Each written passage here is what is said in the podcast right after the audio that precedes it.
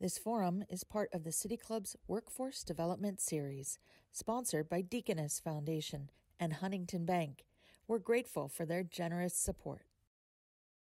Production and distribution of City Club forums on IdeaStream are made possible by the generous support of PNC and the United Black Fund of Greater Cleveland, Incorporated.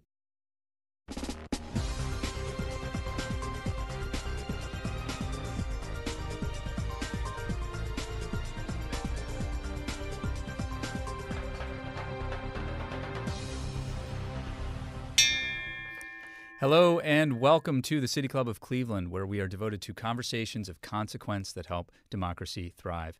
I'm Dan Moulthrop. I'm the chief executive here, also a proud member. Today's March 5th. You're with another virtual City Club forum, and we're live from the studios of our public media partner, 90.3 WCPN IdeaStream. It is hard to believe it's been almost a year of this, and we're deeply grateful to IdeaStream's partnership and to IdeaStream for their partnership and support. Regular listeners and audience members are likely noticing we've been focusing a lot on workforce development at the City Club Friday Forum. Last week, we presented a conversation specifically about advancing racial equity in hiring and access to job and training opportunities. Today, we're taking a look at a workplace crisis that has come into stark relief over the last year. Apart from COVID itself, the illnesses, uh, the illness and the deaths, one of the most difficult parts of the last year has been the trade offs so many parents have been making every day between their own professional obligations and their family obligations. If you wanted to demonstrate the value of childcare, you couldn't design anything more effective than a pandemic that forces all of us and our children to shelter in place and for us to work from home remotely and our children to do school remotely on laptops. This last year, parents have exited the workforce in droves of course, many of them women, and this is unsurprisingly another workforce equity issue. According to the National Women's Law Center, more than 2.3 million women have left the workforce since a year ago, bringing their labor participation rates to depths not seen since 1988. Whether job losses have been the result of layoffs or choices in which family priorities prevail, the long term implications of this are staggering when you stop to think of them. The lack of high quality, affordable childcare and early childhood education has been a barrier to women's employment and advancement for decades. Now, if current trends are left unaddressed, we really do risk exacerbating existing inequities and inequalities and reversing decades of progress toward the creation of an inclusive economy for women and people of color. So, let me introduce our Friday Forum speakers. Bishara Addison is the Senior Manager of Policy and Strategic Initiatives for Towards Employment, which is a 42 year old workforce development organization placing more than 600 individuals in full time employment every year, many of whom are returning citizens from the criminal ju- returning from the criminal justice system. Also joining us is Katie Kelly, Executive Director for Pre for CLE. Pre for CLE is a bit younger. It was founded in 2014 and works on Cleveland's plan to expand access to high quality preschool for families across Cleveland. We will talk with them about how we can build a resilient childcare and early childhood education system, support the broader workforce, especially for working women, and spur economic vitality here in Northeast Ohio. If you have questions, join us. Text your questions to 330 541 5794. The number again is 330 541 5794. You can also tweet your questions at the City Club and we'll work them in. Bishara Addison, Katie Kelly, welcome to the City Club of Cleveland. Hi, Dan. It's great to be here. It is wonderful to yeah, see. Thanks for having us. It's wonderful to see you both, two uh, fantastic City Club members, as well as important leaders in this community. Um, I wanted to ask you both to help us just understand this issue beyond what I laid out in the introduction. Um, why is childcare such a vital workforce issue? Bishara, can we start with you? Sure. Um, and I'll I'll start by saying that Childcare is a two, what we call a two generational support system. So it allows parents the ability to work and it provides an early learning setting that prepares children to be on track for school. And so when we think about having a recovery and also just future prosperity broadly, that it depends on having working parents um, recycle into our economy and parents working parents depend on childcare. So as you noted, that you know there's more than two million women that have dropped out of the labor force, and it just so happens that um, more than one third of those parents, which are mostly women, have yet to return to those jobs. So if we're serious about an economic recovery, we also have to make sure that child care systems are in place so that parents can do that work. And we find at Towards Employment that individuals who have um, are looking to get back into the workforce, they are often challenged by um, not being able to persist through reskilling and upskilling efforts or finding new work because there is um, a childcare crisis. Katie Kelly, can you put some stats to this for us? Yeah, so I mean, I think it's really important to think about what this moment is telling us related to all the functions that childcare plays in our economy, um, specifically for women, as you and Bashar have highlighted, and also for children. And it, it really is a two generational workforce issue. Supports the workforce we have right now, and it also supports children to be ready for school to be successful in school. There's mountains of research that speak to that. And then hopefully one day, you know, go on to have the skills they need to participate in the workforce as adults. And so, you know, when we think about what we're losing, you know, I think there's a lot of hesitancy sometimes among policymakers and others when they think about what is the price tag for supporting childcare, and that's really what's holding us back. But when we think about what we're losing by not having that support, I mean, it's to the tune of, of $57 billion per year as a nation we're losing because of lost productivity and workforce uh, revenue, um, because parents are not able to participate in the workforce, to fully participate, and overwhelmingly, that's an issue for women and especially for women of color. And so, there is a lot of intersection here between what is important for women, what is important for our economy, um, and how do we best support children and families to be successful at the same time. When you $57 billion a year in lost productivity is an important number. I want to come back to that. But um, when we look at Cuyahoga County, how many, what do we know about how many women or parents broadly mm-hmm. are excluded from the workforce because of a lack of access to childcare? Yeah. So in Cuyahoga County right now, mean, when we think about how childcare support is structured in our country, we have a federal system that's called the Child Care and Development Block Grant that prov- provides block grants to states. And then states can sort of decide within some parameters how those funds are distributed. So in Ohio, we have decided as a state to actually really cap our eligibility for childcare at a very low level. It's actually lower than it's the second lowest in the nation. And so we have that that limit at 130% of poverty, which is it's not a lot of money. And so when we think about what are families making above that, as for example, at 200% of poverty, a family of four is making $53,000 a year. So when you have one or two children in childcare, that can eat up 30 to 40% of your income. So we're saying we should expand that. And we think that there's about 34,000 families in Cuyahoga County above that threshold that the state has set that still desperately need those childcare supports that aren't receiving them. We're talking with Katie Kelly of Pre for CLE and Bishara Addison of Towards Employment about the childcare crisis in uh, in Ohio, in Cuyahoga County, actually across the nation. It's a major stumbling block or obstacle for economic growth.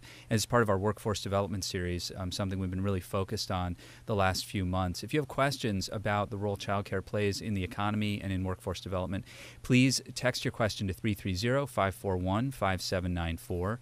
That's 330 541 5794. Or if you're on Twitter, you can tweet it at the City Club and we will work it into the program.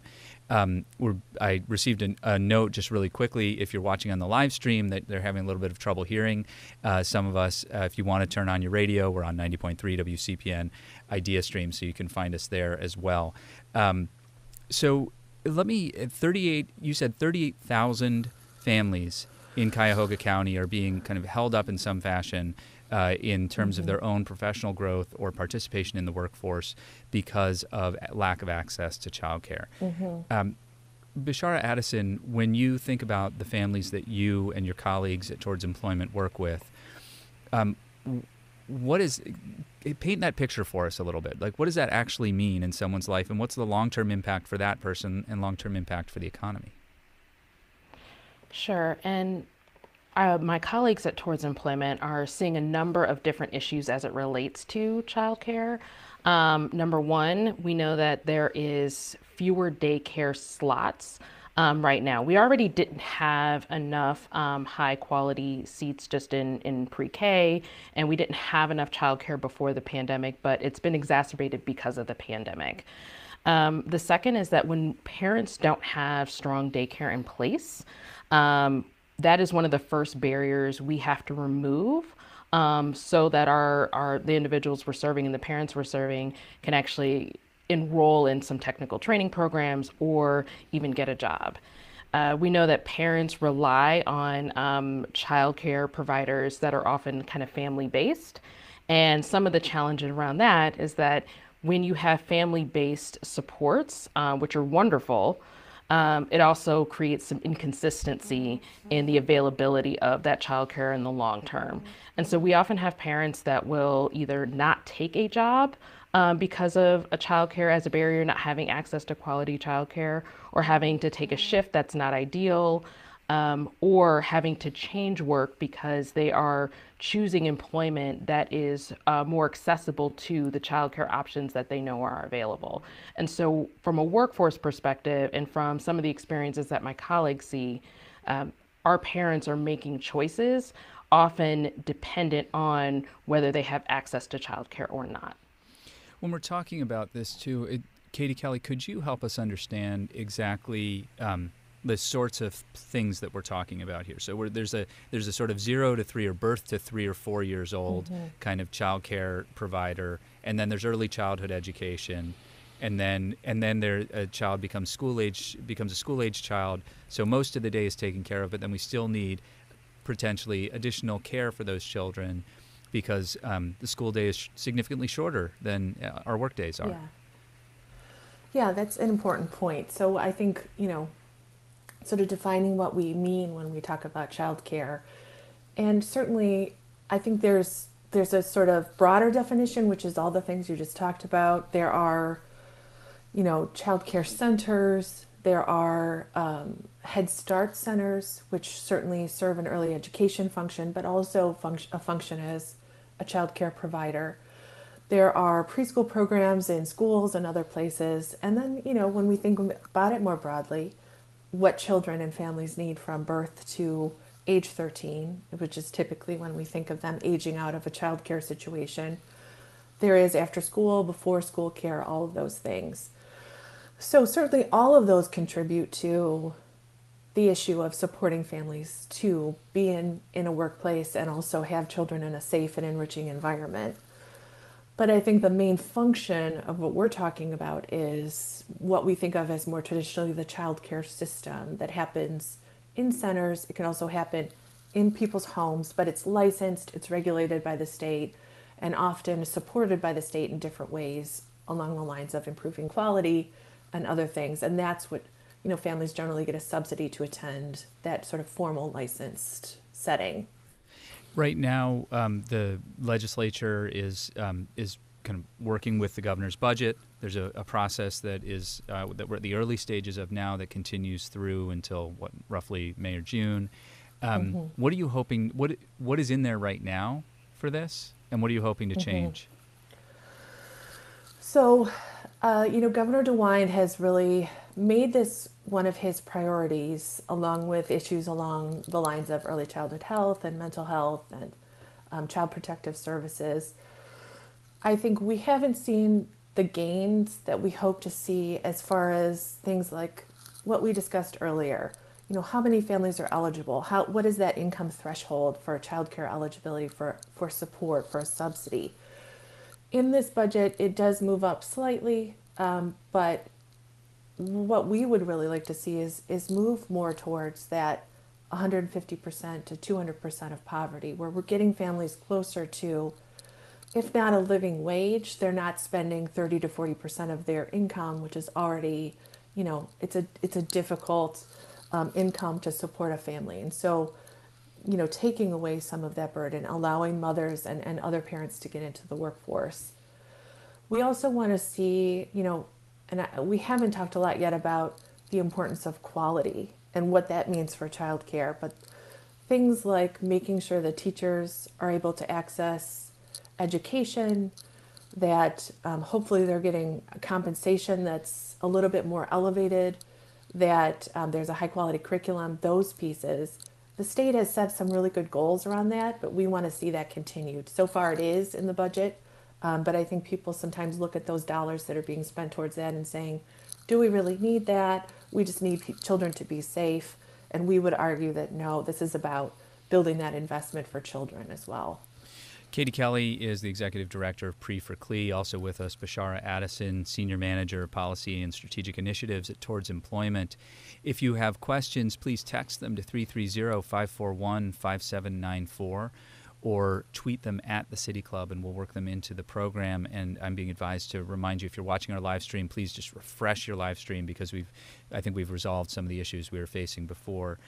Um, when we are talking about um, about this issue, uh, Bishara and Katie, how do we compare to the? Well, let me ask a very an important clarifying question before about like federal poverty level and 200 percent versus 150 percent. In real dollars, what are we talking about? So for a family of four, 200% of poverty is about $53,000 a year. Mm-hmm. Um, and so, you know, we're, we're, you know, talking about, you know, parents who make $15 an hour, for example, currently don't qualify for child care assistance, even though obviously that's not a tremendous amount to support a family on. And so, in real numbers, this isn't, you know, we're not we're not even going towards really what it would probably take to get to a living wage um, with childcare support. We're really just trying to lift families out of poverty at this point. But Bashar can speak more to, I think, what that means for the people that she's serving as they're trying to get into the workforce. Bishara? Yeah, I would add to that that, you know, when we think about uh, childcare as a profession, um, one of the challenges is that many of those workers they themselves actually are at 200% below the federal poverty level. So we know that you know the child care worker makes roughly twenty thousand dollars a year, and um, that that's a that we would consider that a low wage. Um, so it averages about you know between nine fifty to ten fifty an hour, and so when we think about that, um, it's really difficult to actually attract a talent pipeline for childcare. And so we have kind of this compounding issue of many individuals that we're talking about that are trying to re enter the economy um, may not be making $15 an hour, uh, particularly at a, a, starting job. And then the childcare workers themselves also are 200% below the federal poverty level. Or below 200% of the poverty level, or, or yeah, significantly, um, or just barely making or getting to the poverty level itself. Well, how do we compare to surrounding states in terms of the thresholds for this sort of these sort of subsidies?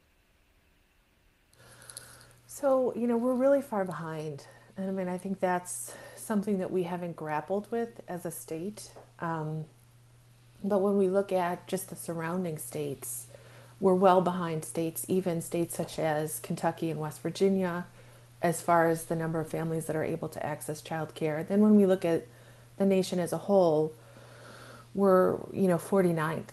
Um, and this is, you know, I think it's. I'm sorry. It has Let me just, let's just say, the, you said we're 49th. 49th. Yeah. 49th as far as families who are able to access child care assistance. That's sort of shocking. It, it is shocking, and it's you know something that we talk about a lot, um, and certainly try to talk to policymakers about that. But I think there is not a broad awareness about how that is impacting our economy really deeply. Um, and you know, of course, we come at this as PRE for CLE from a standpoint of wanting children to have an excellent early education and wanting families to have that support. But even when you set that aside, which are really important parts of, of this system, when we think about what that does to our economy, to our competitiveness as a state, you know, we talk a lot about attracting people to Ohio, keeping young workers in Ohio. But we forget about this whole part of the system of when you have a child. And this is not just an issue, and I think this is important too when we look at how families struggle to find affordable quality childcare.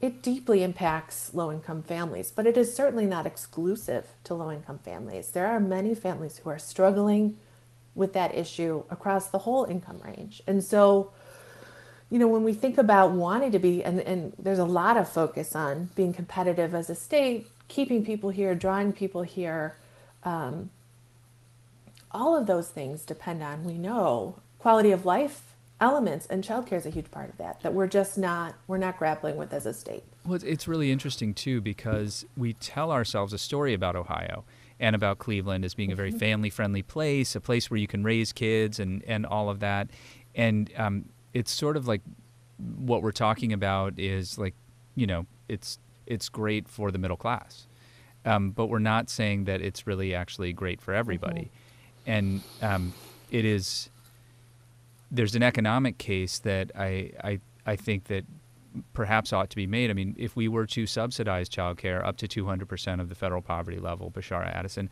how uh, what would be the impact on in terms of economic growth and tax revenue for our cities and our communities?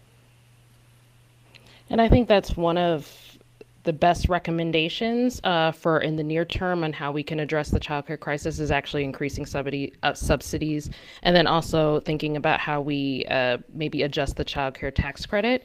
But it would have a significant impact. We know in this pandemic, um, workers of color are overrepresented in uh, many of the kind of lower wage positions that were most vulnerable to layoffs because of the pandemic. And so, actually being able to get these workers ch- access to quality childcare is going to bring mo- uh, many of those workers back to work. Um, the Federal Reserve, um, alongside with the U.S. Chamber of Commerce, um, actually looked at some manufacturers who reported that childcare related absences are a key reason that families are struggling and struggling to at least cr- increase output on assembly lines and also that you know families are worried about the lack of childcare could how, how that impacts their employment and income security and so if we're able to um, do this better uh, what we'll see are more workers coming back in um, into employment into our economy and it'll also have a direct impact on workers of color. Are we prepared to do this better? I mean, with the the impact of the pandemic, we know that about midway through the summer, um, many childcare centers were struggling to um, to remain open because so many families were simply staying home on lockdown, and it wasn't necessarily the safest thing to be um, to bring your children to uh, to a setting to a congregate childcare setting. Um, and do we have the capacity? Do we have the, the, the sort of infrastructure, Katie Kelly, to to restart this sector? So, you know, we are still struggling with that, as many sectors are. Um, early childhood is different from schools, and that you cannot and should not put masks on young children who are primarily, you know, the the folks that are in childcare settings. And so, and as, as anyone with a young child or who has experienced young child knows, you also can't really encourage social distancing. It's not really how young children interact or should interact. And so, you know, our system has compensated for that, I think, as Bashar mentioned earlier, by having less children in settings in order to have, you know, try to maintain some of those safety standards for uh, teachers and staff but that has put our system at a lower capacity um, overall across the state, across the nation. So, you know, what do we need to do to come back from that? We really need to focus on what are the safety elements that we need. Luckily, vaccinations just opened up to child care teachers and staff, so that will really help push us forward. But also things like PPE, making sure they have funding for supplies, and making sure, you know, the state did provide some sort of bridge funding during this time to help offset the cost of having those lower numbers, we need to continue that until we get to the point where we can reopen. But really focusing on what do we need? What do childcare programs need during this time to stay intact so that they stay, can stay open and not face permanent closure? Um, what do they need to be safe? And then moving forward, how do we support them as they reopen um, so that we can get families back into those settings safely? So funding essentially then is needed on both ends, both as a subsidy for parents mm-hmm. and families at a certain threshold, and then additionally on the side of the provider um, to ensure that that they can uh, that they can remain open. But then ideally, Bishara, you mentioned earlier the the low wages that are paid. That if you want to create more child more seats in child care centers um, and a better labor force to um, to staff those centers, um, you need to pay more. So, I mean, that's the compounding nature and really the intersectionality of kind of this issue around childcare is that we both need childcare for individuals to go back to work and broadly even before the pandemic this was this was a need and at the same time there is a workforce talent issue within the childcare space and so something katie will talk about um, at least she's talked about with me, is how we need to kind of professionalize the field of childcare. If you have low wages in childcare, that also to work in in the field, you have to have some post-secondary education. Um, it means that you're asking individuals to uh, basically enter um, economically into a poverty trap because you're you're working with individuals um, who who aren't it's it there isn't a lot of economic mobility within that career pathway. And there's a ceiling to how much you can make even if you get to a point where your your wages do rise. And so we both have to increase the number of seats. And in order to do that you also have to have more individuals working in the field and so we also have to ad- address the the wages and the salary of those who are working in the field so those two go hand in hand in at, at this point, is there a you know kind of comprehensive, uh, identifiable professional development pipeline or strategy in place for childcare providers, Katie Kelly? I mean, there definitely is a pipeline. Um, I think we are always working on both locally and at the state level how do we refine that pipeline? How do we make it more accessible? For example, we've been working on several years on the idea of a bachelor degree program that could happen in a center versus making teachers, you know, sort of carve out time out of work to go to a college setting. How do we really fashion it around their schedule and their needs? So things like that need to happen more and more. How do we utilize, you know, their time in the classroom as part of their education?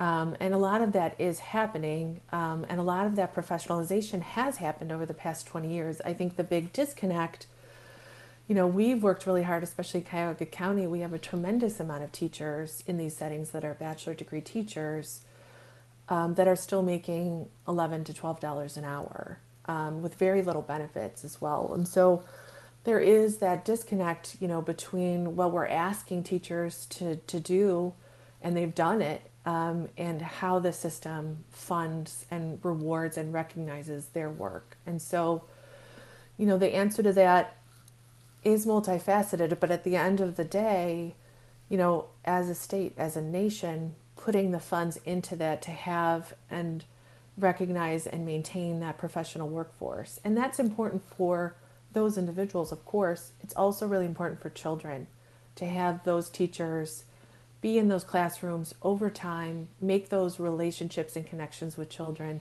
That's a big part of what we consider to be a quality program as well. So it's it's really both of those things. Katie Kelly is executive director of PRE for CLE, and uh, she's one of our two panelists today. We're also speaking with Bishara Addison, Senior Manager of Policy and Strategic Initiatives for Towards Employment, and we're talking today at the City Club Friday Forum about the uh, the state of workforce development with respect to the crisis in childcare. It's more about the state of childcare, the crisis in childcare with respect to workforce development, but these two things go hand in hand. If you want to join our conversation with a question for our panelists, please text it to 330 541 5794. The number again is 330 541 5794. And you can tweet your question at the City Club as well if you're on Twitter. Tweet it there, and we will work it into the program. Um, questions are coming in right now. Uh, I would love to know what Bishara and Katie think uh, is holding our region and Ohio up from an all in investing strategy for early childhood education, given the known positive ROI of such an investment. What's holding us back, Katie Kelly? you know, I think truly what's holding us back is is that looking at that initial price tag of what it will cost to expand childcare to more families.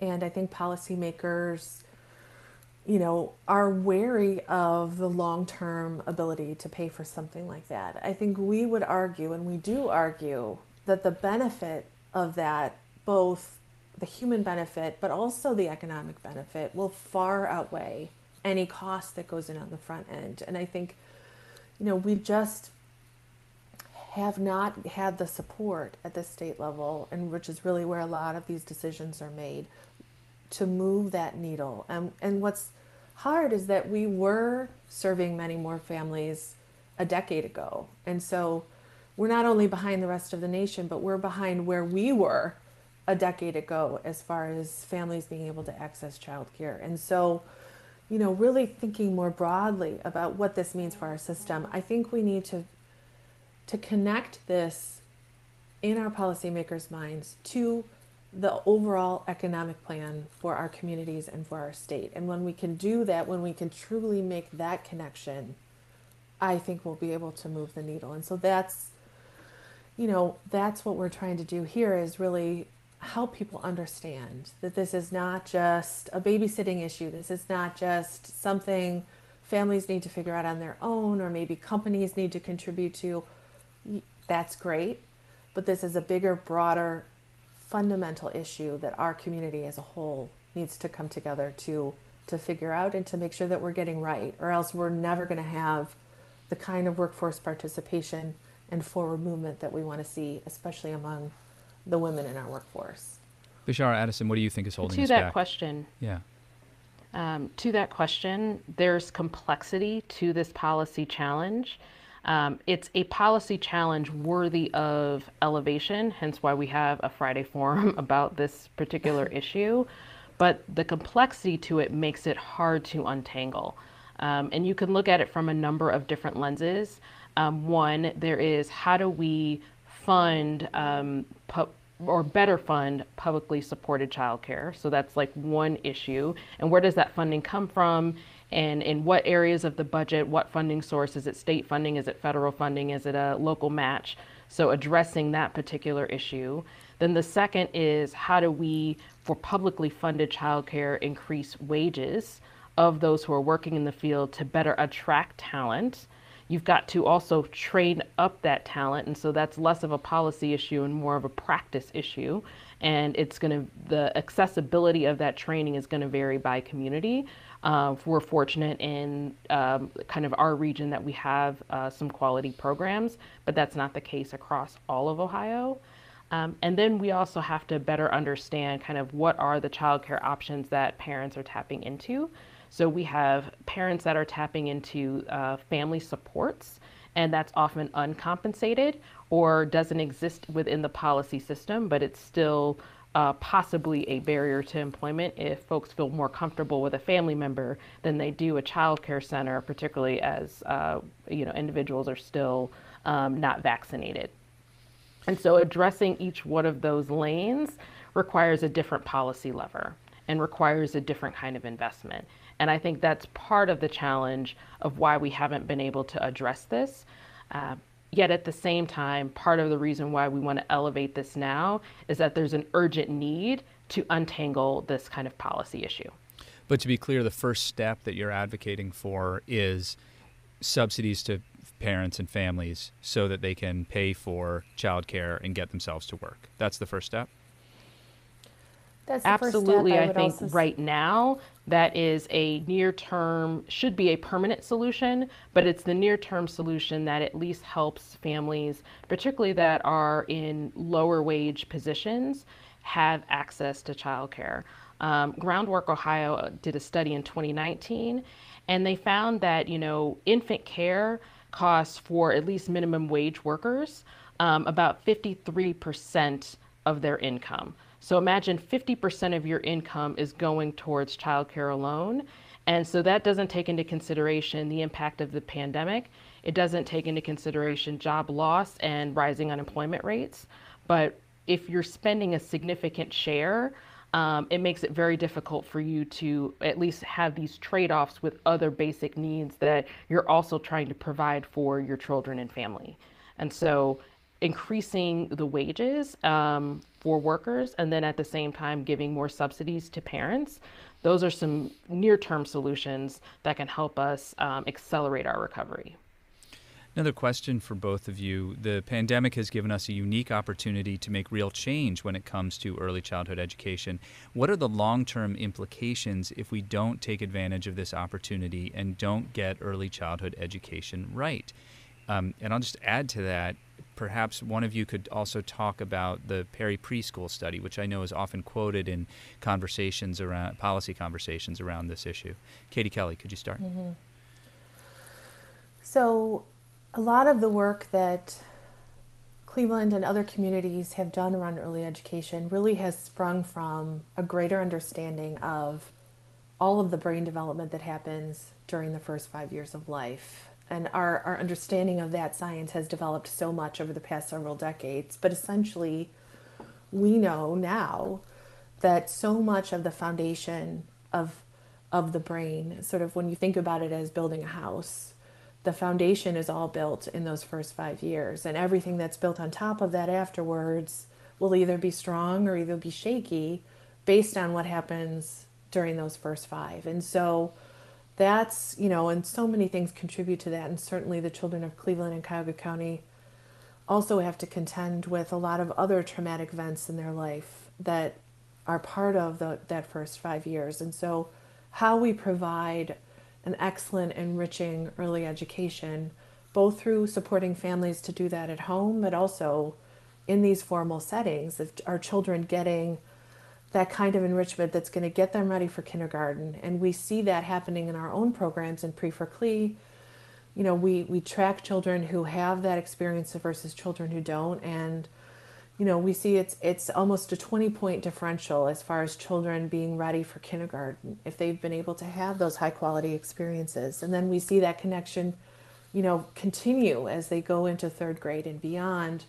They're much more likely to reach third grade proficiency which impacts their learning and development all the way through high school graduation, through their ability to be a successful adult and engage in the workforce. And so, you know, those, I mean, that's other studies have, you know, we're looking at what other studies have shown us, like Perry Preschool, which has tracked children, uh, a cohort of children starting in the early 60s in Michigan, um, all the way through their adulthood now. And we can see you know, some of the things that you might expect to see, um, greater achievement in school, but also things like less participation in the criminal justice system, um, more ability to, you know, stronger, less less likely to divorce, more likely to um, have successful careers and, and, greater earnings, and all of those things have equaled a tr- tremendous return on investment. You know, when we think about dollar for dollar, um, what that study and other studies have replicated is that it's about a $13 return for every dollar put into those children. Um, and so that's really what we're focusing on here is how do we how do we make sure families have what they need but also children are getting that kind of experience because if we do miss that first five years it's not that children can't certainly benefit from education and other experiences after that it's just much more difficult for them to have that that stability that they need in order to be successful later on. And so we really want to get that right during that first five years for them. Bishara Addison. Yeah, I would echo uh, Katie's sentiments. And I mean, the key takeaway here is that investments in early childhood um, have a direct connection to um, adults in their success in post-secondary and in uh, in the workforce system. And we could also tell you if we don't have those investments, we know what the results will be. Um, I wouldn't say that there's a causational effect between early childhood and child quality childcare pro- programming in the criminal justice system, but we know that strong early childhood programming has an impact on uh, children being on track to read by third grade. But we also know, if we look at like local data, and the Literacy Cooperative has done some work around this, that um, we have an adult literacy crisis. And many of those adults were failed by previous systems and were not on track to read by third grade. And so the lack of quality programming has yielded a need for um, academic remediation. So if you look at Tri-C, they have academic remediation programs. Um, at Towards Employment, we will do kind of academic refreshers to make sure that those that we are serving, particularly those we're transitioning into technical training programs like um, in manufacturing, have the academic remediation necessary to be successful in those programs. And most jobs in this region, the growing jobs in our region, do require um, maybe less than a four year degree, but definitely some post secondary education. We would call those either um, opportunity jobs or middle, middle skill jobs. And so there's a definitely a direct correlational line between early childhood quality early childhood programming and the results you'll see 10 to 15 years later in um, our, our adult workforce system. It seems very clear to me that the um, that I mean, given what we've been talking about on in Friday forums over the past few months regarding workforce development, that there is no opportunity right now for a family to, uh, for a mother to get into the job training program that she wants to if her children cannot be cared for safely. And the and so the opportunity what we risk as a as a community it seems is that that individual doesn't get into the training program doesn't get the job doesn't start paying taxes isn't able to provide for her family and then we compound that over a population. And those that that calculus seems pretty evident um, Katie Kelly, you've mentioned a couple of times we're 49th in the U.S. in accessibility to childcare. What can we learn from the communities and states that are doing this well, besides just do it? right. I just just go ahead and do it. Um, you know, I think what we what we see in those communities is greater participation in the workforce. All the things we've been talking about, um, and you know, I think that they have better integrated childcare as an economic support. Um, and when we, you know, what we've seen over the past several decades is that the cost of childcare has nearly doubled while wages have not. Obviously, wages have remained fairly stagnant, and that's a that's an equity issue across many parts of the workforce. But when we think about childcare, and you know one child you know private child care for one child the average is $10,000 per year for one child. And then when you have multiple children in that system and your wages are remaining stagnant that does force and I think Bishara talked about this earlier forces especially women to drop out of the workforce or forego opportunities forego a higher paying job with more hours or a job maybe with a different schedule because they can't afford to change their childcare situation. And so, you know, that has caused in, in areas where there is less access to childcare, it has just stagnated women's ability to participate in the workforce. And until we deal with that structural need, you know, we want families to be participating in the workforce, we want to be generating that activity. Certainly, a lot of women want to be doing that for themselves and their family. But if there simply is no option around how to do that, um, and if if childcare costs more than what they'll be making by going to work, then it, it doesn't the calculus doesn't add up. And so until we can deal with that structural issue, you know, we just sort of welcomed women into the workforce but didn't deal with any of that. And I think to your earlier question of why isn't this happening? I think there still is that element of mom figure it out you know, this is your personal responsibility to figure that out when really it is our community's responsibility to figure out how do we have the most productive workforce we can have? How do we have the best economy we can have? And what role does childcare play in that? And, and we haven't answered that question yet. Well, that brings to mind another question from one of our list- listeners, which is specifically what are lawmakers saying to you as you're advocating at the state legislature and you're saying this is important? What are you hearing from mm-hmm. lawmakers of both parties? I mean, what we hear is we know this issue is important. So I've been I've been I've been advocating for this issue for uh, greater part of 16 years now. And I think, you know, there is widespread understanding, much more widespread understanding that early childhood is important, that the child care is important. Um, but it is that, you know, how can we afford this?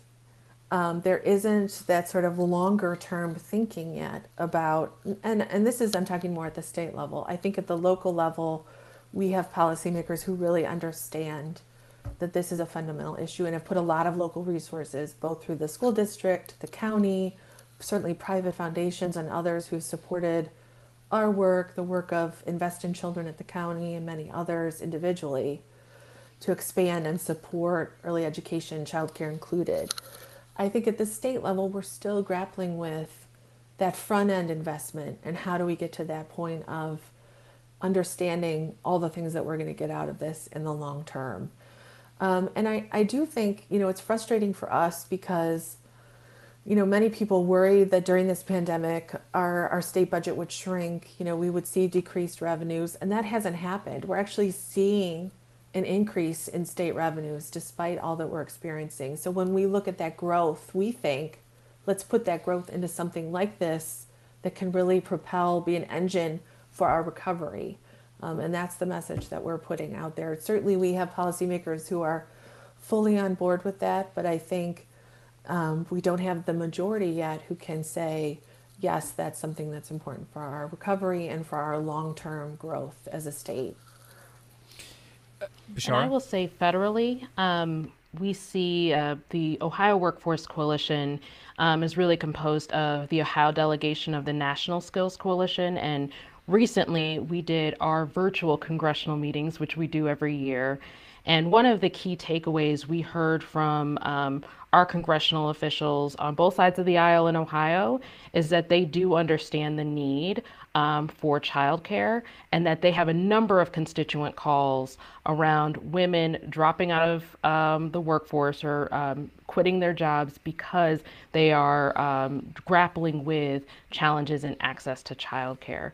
And we know that right now um, Congress is looking at um, COVID relief package and uh, that with uh, the Biden administration, part of his Build Back Better recovery plan includes really improving the care sector, both um, the beginning of life and end of life. So think about home care workers, but also child care workers and, and, and child care investments.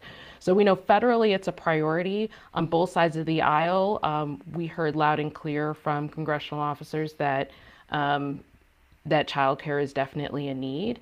And so there is a broader awareness, and the pandemic has really kind of uh, created a space where we could have more constructive conversations around this that we wouldn't have been able to have before because there's a re- there's a realization that this is an economic issue. And two, I mean, one of the things we look at is the polling around this is incredibly strong. So um, we also share with policymakers when we're thinking about how Ohioans support this. Um, you know, more than three fourths of Ohioans polled just this year would support substantially more resources going to the early childhood system, including childcare, and that's really strong um, among you know 77% of suburban voters and older voters, and 80% of women. So when you know we try to share that with policymakers, you know this is is not something that is just important to Democrats or just important to moms. This is really broad support among um, voters who really understand the importance of this issue. The um, the Ohio's treasurer Robert Sprague um, has a program called Results Ohio, which is uh, related to, perhaps modeled on the Pay for Success program Cuyahoga County was experimenting with. And I, re- I honestly don't know the current status of the Pay for Success program that Cuyahoga County was experimenting with. Um, but it's a it's commonly known as social impact bonds. It's sort of a you know pay now. It's I think of it as sort of a tax increment financing on behavior. Um, but that's probably not a useful way to describe it. Is um, have either of you approached the treasurer's office about um, support for you know about doing this kind of pay for success for this kind this sort of thing this seems like a, a, perfect case where you put in money now and the result are the results are higher tax revenues in the future We have not specifically approached the treasurer's office. We certainly work with many other partners in the administration. I think it's an interesting concept. I think uh, the challenge with those sorts of projects is who the end, you know, the idea is um, there's an end payer, right? And so if that's the state, I think that's a really interesting concept. So, but, um, you know, I think there's lots of ways to think about funding this, and we've certainly looked at different funding streams over the years. Um, you know, different, uh, obviously, there's lots of issues that have dedicated funding at the local and the state level. Um, but, you know, at the end of the day, uh, it's what's going to be able to go to scale um, because we know what the investment needs to be. I think it's just having the funds to go to scale. But I think those kinds of conversations are always interesting when we think about, uh, especially innovative approaches to this work. Um, but yeah, we'll call him up, see what he has to say. And I think with innovative financing, um, uh, I think back to your to our Friday forum last Friday, and where you had Amanda Cage from the National Fund for Workforce Solutions. And the National Fund has done some great work around creating a job quality framework and supports for childcare is actually a part of that. And this is a framework that providers can use, but also um, really a tool for employers to think about how they improve job quality. And so, again, from a workforce lens, um, where do employers fall in this conversation? Um, and the National Fund provides some really great tools for that.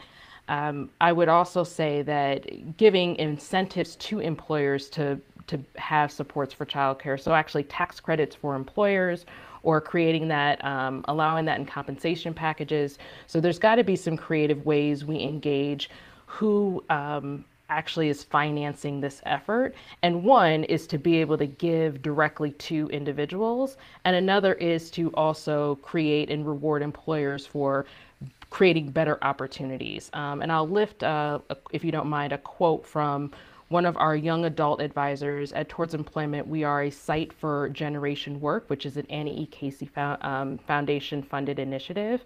And one of the young adults said, um, my dream as a parent of three is that employers would have on site childcare at hospitals, this is where the individual wanted to work, and would subsidize that care, at least until someday our community or country takes that step. I don't know how parents, especially low income parents, really get out of poverty until the high cost of childcare is removed. My mom helps me now, but that's not the best. She gets tired and is not in her best health. And I don't want employers to treat me badly because I have three kids. I still want to work, and I can't help it if I live in a country that does not treat young people that can do both. And who do they think will support them when they're old? So, a direct quote from one of our young adult advisors. We engage young adults um, in helping us think through job quality and what it helps, uh, what will help young adults 18 to 29 to cycle into the workforce. And so, one of their solutions that they're offering is that there is on site childcare at their employers. And so, how do we talk with employers about their role in financing this as well? Katie Kelly, are there any uh, employers in Northeast Ohio right now offering that kind of benefit?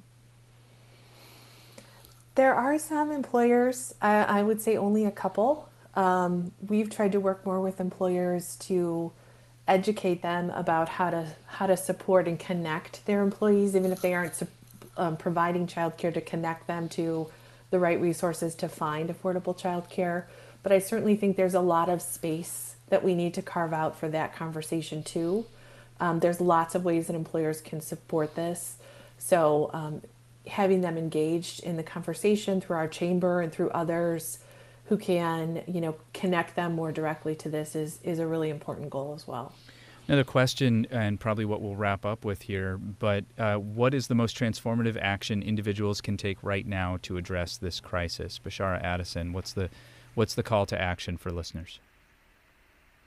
A call to action for policymakers. So call up your state senator or um, your state representative is to actually increase uh, subsidies for parents um, and, and really think about uh, increasing the child care tax credit. Katie Kelly? So I have I have two things. I'm going to cheat. One is um, you can follow us at preforclee.org, sign up to get our updates, and we have lots of calls to action that go out on a regular basis and also just news and updates about our work. The other one is um, Bishara mentioned Groundwork Ohio. Their website's groundworkohio.org. They're a statewide um, initiative that's working on early education. Coming up, they have a couple of virtual forums for people who want to know more uh, the first one's going to happen coming up really soon. It's going to have the governor on speaking about this issue. And then people who participate on that are going to have some um, really good opportunities to engage further. So I would say go on, sign up for those virtual forums, get engaged that way. Katie Kelly is Executive Director at Pre for CLE, Bishara Addison, Senior Manager of Policy and Strategic Initiatives for Towards Employment. Thank you both so much for joining us for this conversation. Thank you so much for having us on. This was great. It's been great Thank to have you. you both. We appreciate it. Our forum today is the Cyrus Eaton Memorial Forum. Mr. Eaton was a City Club member for more than 60 years, joining in 1916, just three years after our founding. He was an innovative businessman. He built enterprises in several industries, including steel, coal, railroads, lake shipping, and finance. He was also a statesman dedicated to the quest for international friendship, disarmament, and peace, and we're grateful for the support of the Cyrus Eaton Foundation for making this annual forum possible. Thanks also to member sponsors, donors, and many others who support our mission to create conversations of consequence that help democracy thrive. We have three such conversations coming up next week. On Tuesday, we'll talk with four leaders working to close the civil justice gap. Wednesday, we'll talk with a mayoral candidate named uh, Ross DiBello as part of our series with candidates seeking to be the next mayor of Cleveland. And next Friday, it's our annual high school debate championship. Please join us for all of these or any of them. And you can find out more and see what else is coming up at cityclub.org. Check out what you missed there or on PBS Passport, Roku, Amazon Fire Stick, Vimeo, and YouTube. I'm Dan Moulthrop. Stay strong. We'll talk soon. For information on upcoming speakers or for podcasts of the City Club, go to cityclub.org.